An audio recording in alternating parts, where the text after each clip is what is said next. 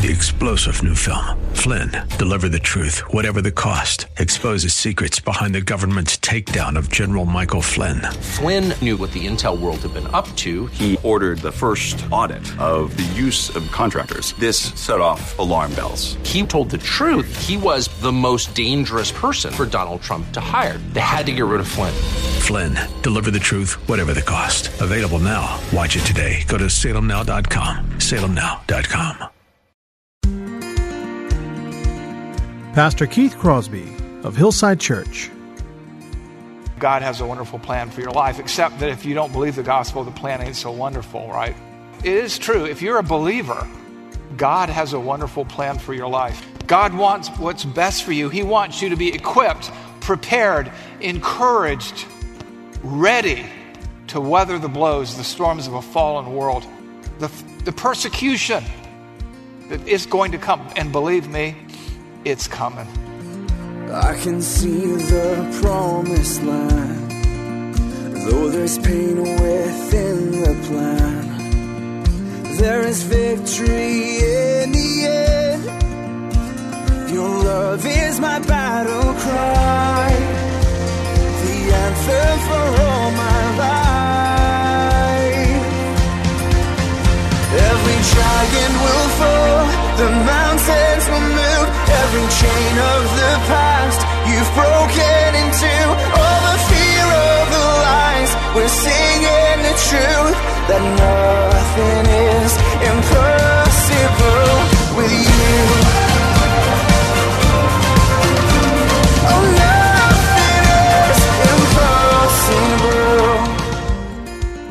Hello and welcome to today's edition of the Grace to Live radio broadcast with Keith Crosby, Senior Pastor of Hillside Church in San Jose, California.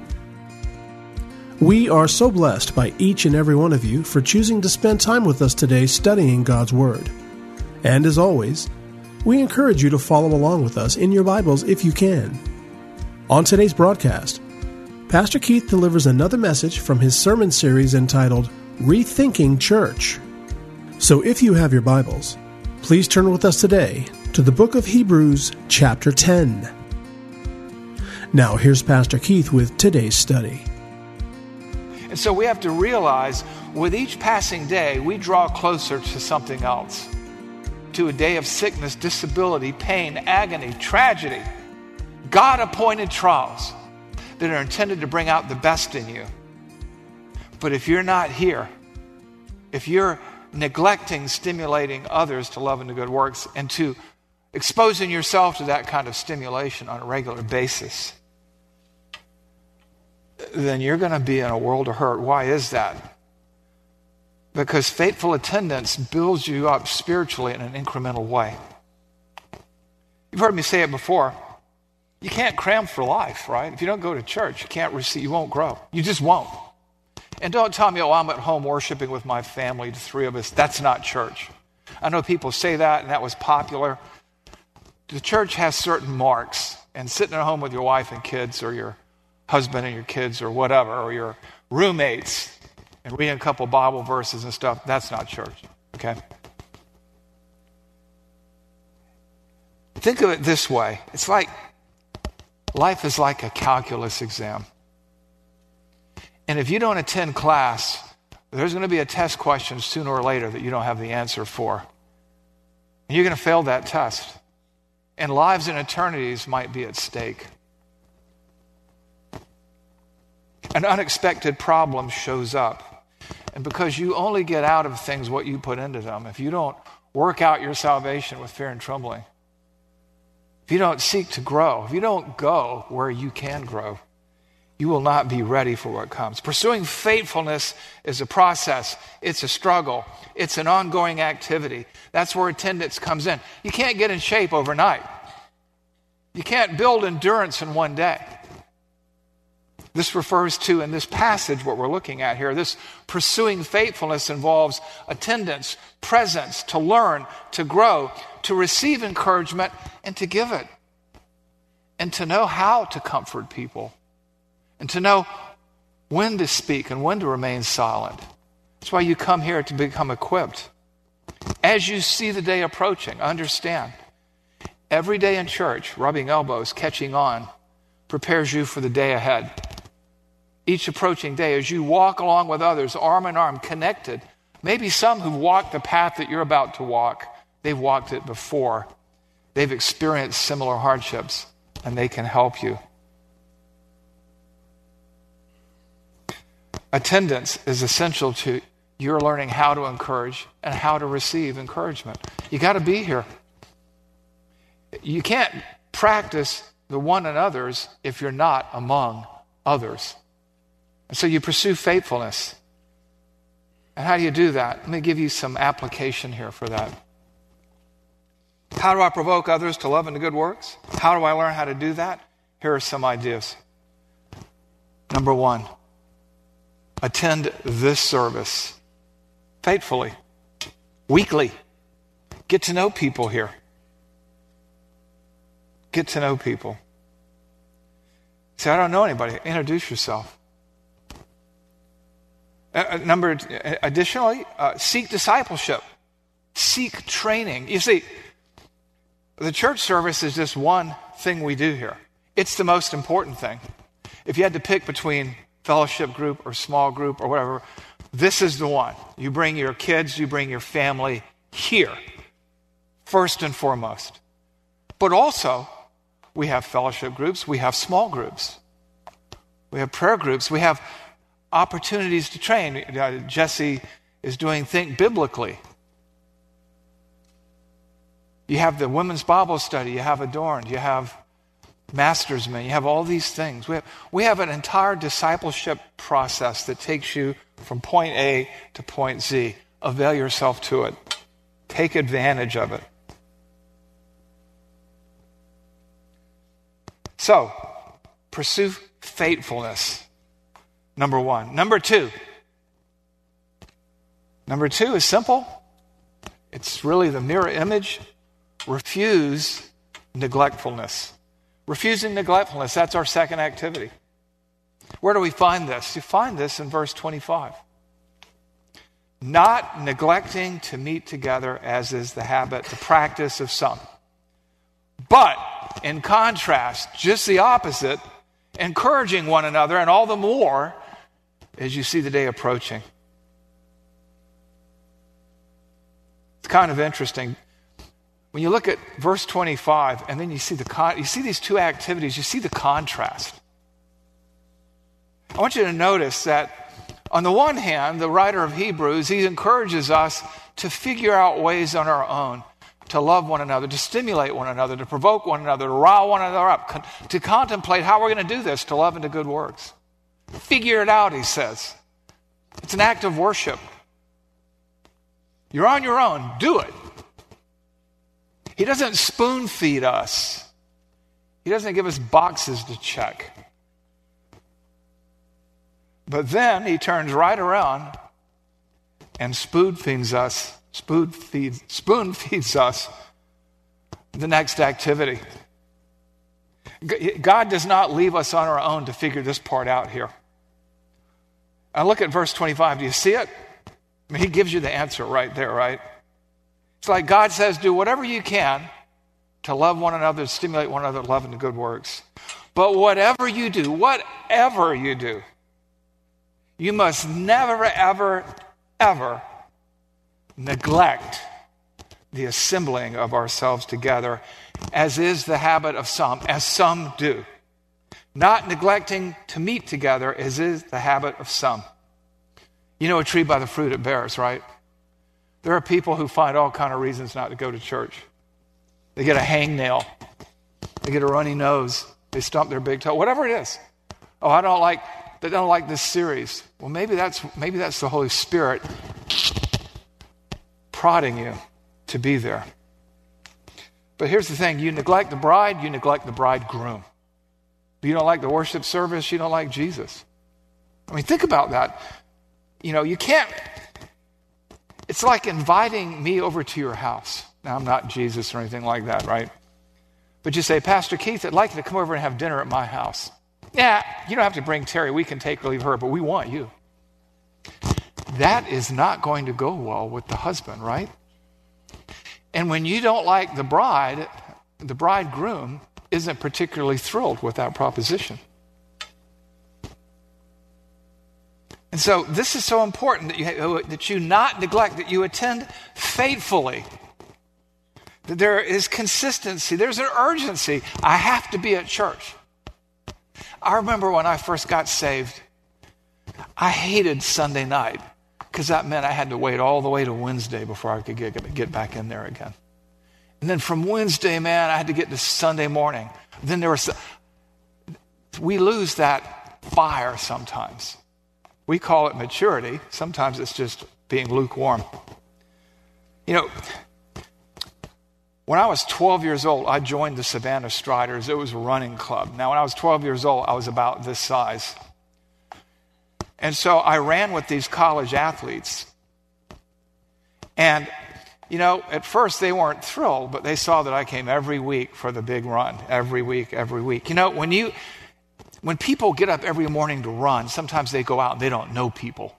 And there are all these other yahoos out there running, you know, at six o'clock and five o'clock in the morning. And they can, you know, they'll miss a day here or there, but they start stacking up days, stacking up days, and then they start making acquaintances. They start, somebody will kind of, hey, keep at it. You know, all that encouragement.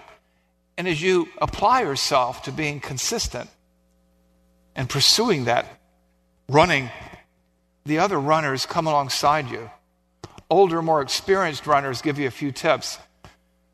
Whatever it is. That's the way it works at church. I mean, people at the track begin to recognize you, people at church begin to recognize you. But if you're out there once in a blue moon, I mean, anybody can go out and run three miles, but can you do it every day? And so in the church, if you're not here, we can't get to know you and we can't get to encourage you. And it's difficult, if not impossible, to come alongside you to run alongside you like these runners might be inclined to do. It's like this if I'm in your fellowship group and I only see you once a month, I can't really get to know you.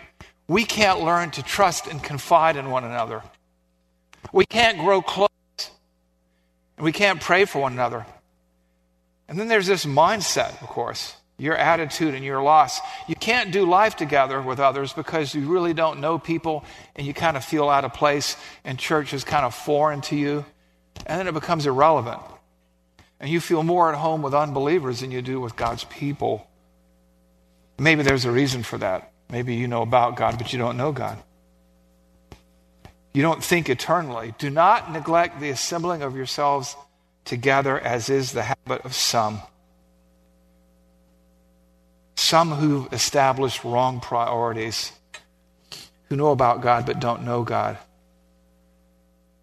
Now, when you look at Hebrews 10:25, there's more than just a do not there. Right? A lot of times people say, "Well, it's all about don'ts." It's not just about don'ts. There's a positive aspect here. Don't be neglectful. Refuse neglectfulness. Do not neglect the assembling of yourselves together, as is the habit of some, but instead encourage one another, and all the more as you see the, the day drawing near. You know, uh, last week when I was walking you through the gospel, we talked about the fact that there used to be the old saying, you know, God has a wonderful plan for your life, except that if you don't believe the gospel, the plan ain't so wonderful, right? And so we kind of made light of that, but it is true. If you're a believer, God has a wonderful plan for your life. God wants what's best for you. He wants you to be equipped, prepared, encouraged, ready to weather the blows, the storms of a fallen world, the, the persecution that is going to come. And believe me, it's coming. It's coming. I'll do a plug right here and now, a word from our sponsor. At night school tonight, we're talking about what's a progressive and what's a progressive Christian. So just tuck that away. But if you're not here, if you're hardly here, if you're never here, if you're trying to download an MP3 but you really don't listen to it, you watch online while you vacuum or something like that, you know, you're not going to be ready. I remember talking to an individual. They, were, they had had a hard time and they were frustrated with me in this church. People hardly knew them. They felt isolated and abandoned. They were part of a startup. And we know Silicon Valley with its startups, right? I mean, a startup is a rigorous, rigorous process, yeah? Long hours, hard work, sometimes low pay until you, you know, until, until everything kind of comes together. But inevitably and invariably, they weren't here on Sunday for something like five years. I mean, once in a blue moon, maybe. And when they came back, they didn't know a lot of the people. And they felt like they'd been forgotten. And I listened to them and I prayed with them and I gently challenged them and I even apologized to them. But in the end, I had to point out to him that so for five years you couldn't attend church because of your startup. It's almost half a decade. And so somehow, some way, every Sunday at 9:30 or 11, or you remember we used to do with the COVID thing, you know, with social distancing, we did three services. You couldn't attend. Did you, did you come to a fellowship group? Were you part of a small group? No, no, no, no, you weren't. Okay. What were your priorities? Job? God? Family? Where was the eternal perspective? I mean, nobody knew who you were. You just left. You know, now, they left before I got here, and they returned after I'd been here. But you know what? If your job is taking up that much time, it's time to change jobs. Because you're not going to come back in and just reconnect. I remember sharing with a group of businessmen once that no one ever says on their deathbed, and it's not my quote, I stole it from somebody else, of course. No one ever says in their deathbed, I should have spent more time with my job. I should have spent more time with my business, not my family and not my God. No one ever says that. It's just the opposite. I woulda, coulda, shoulda spent more time with my kids, with my wife, with my friends. Our startup person had not been abandoned by the church. They had neglected the assembling of themselves together. They had abandoned the church. They had cut themselves off from encouragement, friendships, love. See, it's a two way street, and the opportunity to love others, to help others. And that's where this urgency here is, and so much the more as you see the day drawing near. You know, it is eschatological, but the fact is, time's running out for all of us. All of us have a terminal disease. It's called sin. And the wages of sin is death, and everybody here is going to die. And with each passing day, as the day approaches, and if you're not living for God, loving for God, if you're not among His people, if you're neglecting the assembling of yourselves together, I can tell you what, you're neglecting a whole lot more than just that. And you won't be ready to face the loss of friends and family before your life, before the day, before the bell tolls for you. And so much the more as you see the day approaching, or don't see it.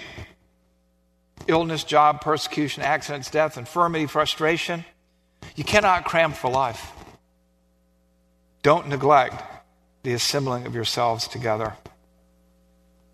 Here in the sheepfold, in the church, in the, in the family, in the family of God, we can encourage you and you can encourage us. We can be there for one another. There's no way the pastoral staff can. We're already three down. There's not enough of us to go around. But make no mistake, Christ is asking you to take up your cross and follow him. So prepare now. And so much the more as you see the day approaching. And you know what? Hardship, suffering, those are gifts. Those, that's a special calling. No servant is above his master. And so he wants you to be prepared. He will prepare you to fulfill the ministry that he's called you to if you're here, if you're not neglecting the assembling of yourselves together. So that you can encourage others. What do you do with that? You got to be here, number one. You've got to be here to make a difference and to experience a difference in your own life and the lives of others. If you want to make an impact in the lives of your own family, let them see you here worshiping God, making it your priority. You know, I meet Christians sometimes who've had the same year of growth, the same one year 30 times, one times, one times, one times, one. They're stunted. They're spiritual dwarves. Then there are those who are here, and it's one plus one plus one. I mean, they're adding, growing consistently. Don't neglect the assembling of yourselves together as some do. Refuse neglectfulness. Find ways to be here, to encourage others, to find encouragement in others. God does have a wonderful plan for your life, and that is growth. He will provide the opportunities. It's up to you to seize the day. I want to read today's passage again in the King James. Just for variety, I'm not one of those King James only people. It's a decent translation. Hebrews 10 23 and 25. Let us hold fast to the profession of our faith without wavering, for he is faithful that promised. And let us consider one another to provoke unto love and to good works, not forsaking the assembling of ourselves together as the manner of some is, but exhorting one another, and so much the more as ye see the day approaching. Pursue faithfulness and refuse neglectfulness. How? See to it that you and your loved ones, at minimum, attend the corporate worship service here. And if you can do nothing else, it establishes the priority for the entire family to see and experience worship. Two, beyond the larger assembly, get into a fellowship group, make friends. This isn't one of those giant mega churches where you just come in and come out with anonymity. Get into a small group if you can. That's how you do life together. That's how you do life together. Sometimes you'll you'll get rebuked or corrected in one of these things because it's so intimate and people get to know you. But most of the time, you find encouragement. Overall, number three, see to your household's discipleship. Make sure each and every one, you know, of, of the people in your home are here. You say, Well, I've got a young adult at home who doesn't want to come to church. Well, then tell them to find another place to live if you love them. But if they're under your roof, they're under your rules. And, you know, I, I, somebody, I said that one time, and somebody came up to me and said, Did you do that with your kids? I said, Oh, sure. But my kids wanted to be in church. They said, Well, that's unloving. I said, No, no. Actually, what you're saying is unloving. You know, you want to get your family off of the Titanic and onto the lifeboat of the gospel, right? You want discipleship? Every elder here is required to disciple at least two people, or we're going to unelder them. Okay? I don't care who voted for them. They don't fulfill the role, they go. Ask an elder to disciple you. Look it up in your directory. Call them up. If they're not available, call me and I'll assign one of them. I've already got three or four people, so my little, my, my little dance card is full at the moment. And last but not least, if you're disconnected, rethink your relationship to Christ. Next week, we'll talk about spiritual gifts. For now, let's pray. Father, we thank you for this time. We thank you for this word. Lord, it's a hard one, but it's a good one, Father. Help us to not just be hearers, but doers. We pray this in Jesus' name. Amen.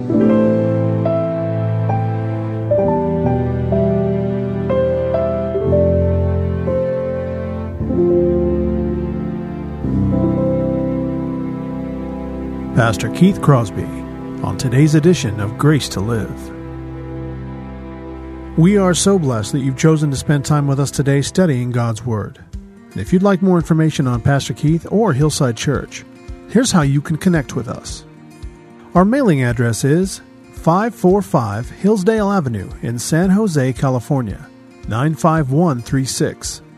The church office telephone line is area code 408 269 4782. And you can connect with us on our website, which is gracetoliveradio.org. There you can check out archived messages of past sermons and also listen to Pastor Keith's weekly blog. And please remember that the Grace to Live radio program is a listener supported ministry outreach of Hillside Church if you'd like to partner with us financially. Again, all of these things are available to you on our website, gracetoliveradio.org. Also, I'd like to remind you that Pastor Keith and the staff here at Hillside always look forward to hearing from you. So if you'd like to drop us a note, you can email us here at keith at hillside.org. Well, we hope that you'll join us again next time for Grace to Live. But until then, I'm your host, Kevin Reeves, and on behalf of Pastor Keith and everyone here at Hillside Church, it is our prayer that the Lord will richly bless you. And thanks for listening.